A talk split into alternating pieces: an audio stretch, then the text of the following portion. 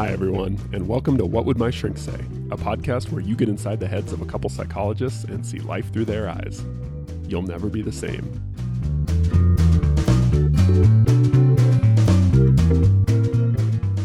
Oh, hey, Todd.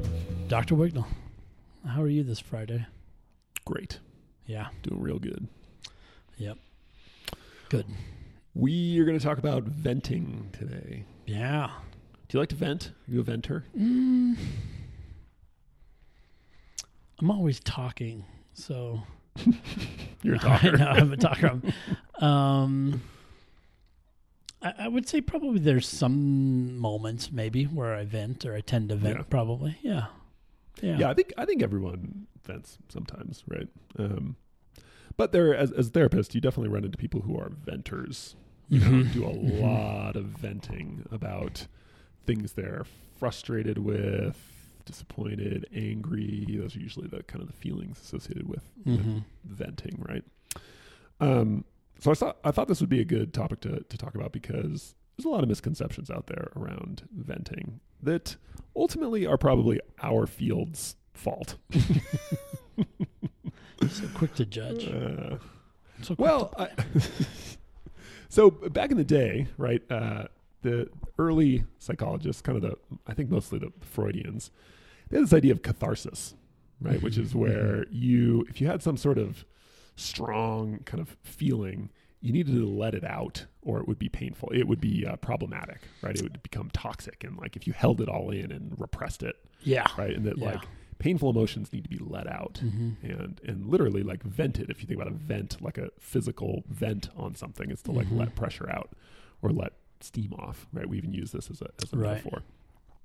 So a lot of people, culturally, it's like just sort of seeped into how like our people's general beliefs about how emotions work, that if you're feeling angry in particular, angry, frustrated, irritated, stuff in there, you need to let it out, right? You got to vent. So you got to have someone you can just like let it out. You had a rough day at work, sit your spouse down and say, all right. And you just like complain and vent for, 10, 15 minutes, or you meet up with a buddy, after work or something, and just talk trash about your boss or your spouse or your another friend or whatever. You just let it out. And the, right? and the idea that is that that's cathartic because it's good for you to let that out. Yeah, it's not inside you anymore, right? It's you've expressed it, you've let it out, you've told it to somebody else. Or even the idea that you need to express that. Exactly, because if you keep that locked up, bottled up, something bad is going to happen. Yeah, yeah. People are always a little vague on what that bad thing actually is, but. Right, but the idea is that no, we can't just keep that internal. Like, I have to express it. Right, that exact thing, and yeah. Okay, so what's the problem here? Sounds intuitive, right? And necessarily, it's not a problem. I mean, I think there's a difference between venting that's done habitually and or that's depended upon for your well-being. But I don't think venting in and of itself is a bad thing necessarily. There's some interesting research that's come out over the last 30 years or so that has showed, at least when it comes to anger, anything kind of in the anger family of emotions, again, frustration, irritation, anger, stuff like that venting and sort of letting out that anger actually, while it feels good in the short term, it actually makes you both more likely to continue feeling angry going forward and increases your odds of acting aggressively. Yeah. And on the other hand, deliberately inhibiting, repressing, whatever you want to call it, and not expressing the anger tends to be beneficial in terms of the anger diminishing and your odds of acting aggressively over time. So that line of research anyway would seem to suggest that, at least in terms of anger, venting is not, it's actually unhelpful most of the time, and that generally you should not express that anger. What do you think about that? Well, I disagree with you. I think that's not what the study said. Oh, okay. Tell me, educate me here. I would guess that the study would, I think what you would really see that is if you're in the pattern and habit of doing that over and over, you're rehearsing and you're reinforcing that anger over and over. But I think if you're able to vent here and there, randomly, without a dependence on it or a habit or pattern kind of forming around it, you'd probably be fine. But isn't that how habits form? Like, it always starts off as just a once in a while thing, right? If you think it's okay once in a while, you start doing it a little more, and that's when you become dependent on it, right? So, like, it could. Or let me put it the other way. Yeah. What's the benefit of venting? Well, I don't think everything you do has to be beneficial either. I think when people get together, that is kind of a social, almost a cultural thing. You kind of just gripe for a minute, mm-hmm.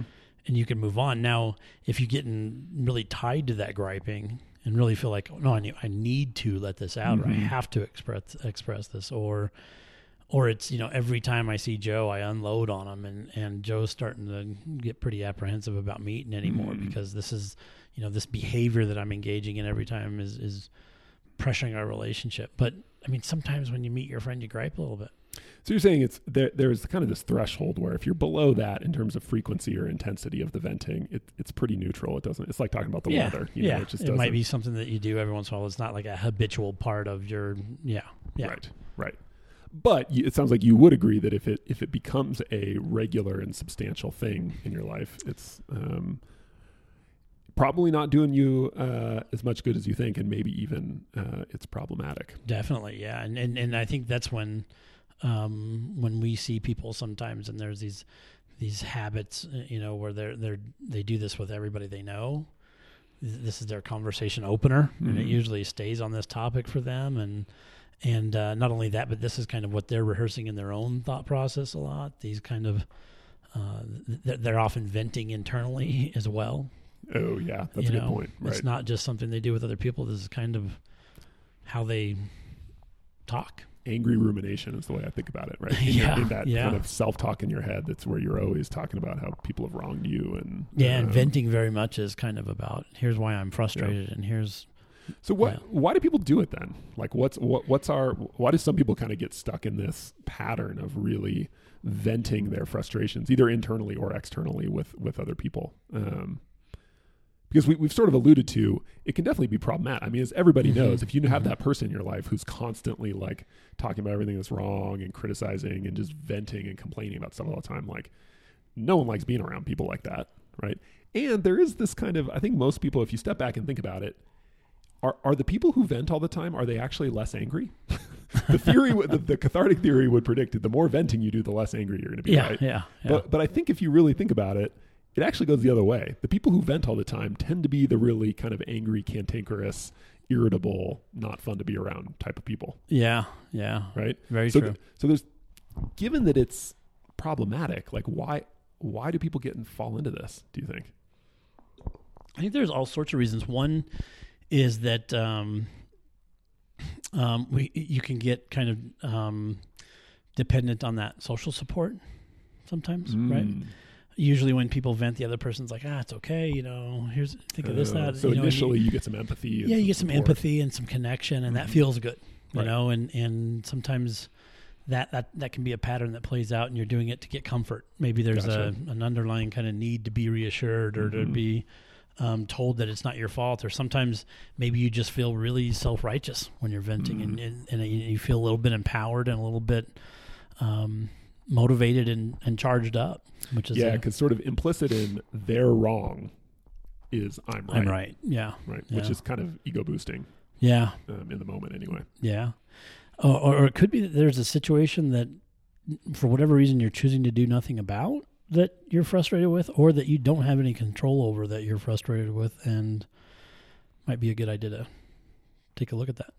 Yeah. So what do you make of this idea that, you know, maybe the fact that you're constantly frustrated with and venting about other people, really who you're frustrated with is yourself. Like you're constantly frustrated with your manager at work, right? And you're just always complaining to friends and family about it. But really, maybe what's going on is, you know, you should probably leave your job and do something different, but you're afraid to do it. You feel stuck, or there's something that you're telling yourself you've got to do. Frustrated with yourself, or right? There's a frustration that's misplaced, maybe. Yeah, right. To say the least. Yeah, right. Yeah, because it could be you're anxious about quitting your job and doing something else, and you're avoiding that decision. So it's easier to be mad at your boss for being an idiot than it is to realize, I need to act assertively here for myself. So this gets to the kind of general idea that we talk a lot about, treat the disease, not the symptom. Yeah. You know? Yeah. Go upriver. Right? So look at, go upriver, right? Yeah. What is that? The venting is doing something for you, right? It's fulfilling some kind of need, mm-hmm. but if you want to stop venting so much, complaining, whatever kind of form it takes, the question is probably going upstream, like you say, and thinking, well, what is this really about? And is there a better way I can get this need met? And how much control do I have of that? You mm-hmm. know, or am I just kind of realizing I'm in a situation I don't have much control about, and accepting it might be a better thing than just grinding against it and then doing that openly with my friends. Right. Right. Yeah. So here's one, if I play devil's advocate with myself here, kind of, how do you, so we say, okay, venting, and there's a lot of research to support it, right? That venting your anger doesn't actually help. Right. It actually makes things more intense. I won't say worse necessarily, but it's gonna make your anger worse. And well, if it makes you more likely to be aggressive, I think we can say that's probably worse. Mm-hmm. Mm-hmm. But here's the irony, right? We're therapists, and we talk to people about how they feel for a living. Mm-hmm. Right? So clearly we're not opposed to the idea of when you feel bad, including when you feel angry, to talk about it. So what's the difference between, say, unhealthy venting and healthy processing or expressing of how you feel? Yeah, I think the idea as a therapist is that you're looking at that emotion and encouraging your client's expression of it, so that they understand it a little bit more as a source of information that functions in a larger decision-making process, right? So, how do you feel about that? And that exploration of how you feel clarifies maybe some options that you might have in your decision-making process in that situation. Yeah, that's the kind of heuristic I use for this is that venting is almost always about how you feel or how you want to feel. Healthy expression and processing is usually about wanting to think differently and learn something new, or behave differently and do something different. Mm-hmm, mm-hmm. Right. So I think to me, that's like the big dividing line is what's it oriented toward? If you're expressing or talking about your anger or frustration, what's the goal? What's the intent behind it? Is it because you just like talking about it and makes you feel good temporarily? Mm-hmm. You're probably on the venting side, and it's probably not going to be super helpful, right? Mm-hmm. Are you doing it very intentionally with the objective of, I want to learn something different or become more aware of something, and or I want to do something different in my life? Yeah. So I think it's about what is it aimed at? Yeah. Right? What's the expression aimed at? Yeah. Yeah. The expression. Yeah. What is the function of that expression?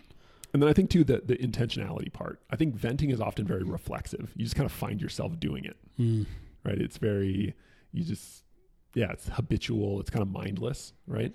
Yeah. Whereas when, like in good therapy or even when you're having a productive conversation with a friend, say about how you're feeling, it's, I've been really frustrated with this thing and I would like to work this out and figure out a different way to deal with my manager. Like, do you think we could sit down for a while and kind of talk this through?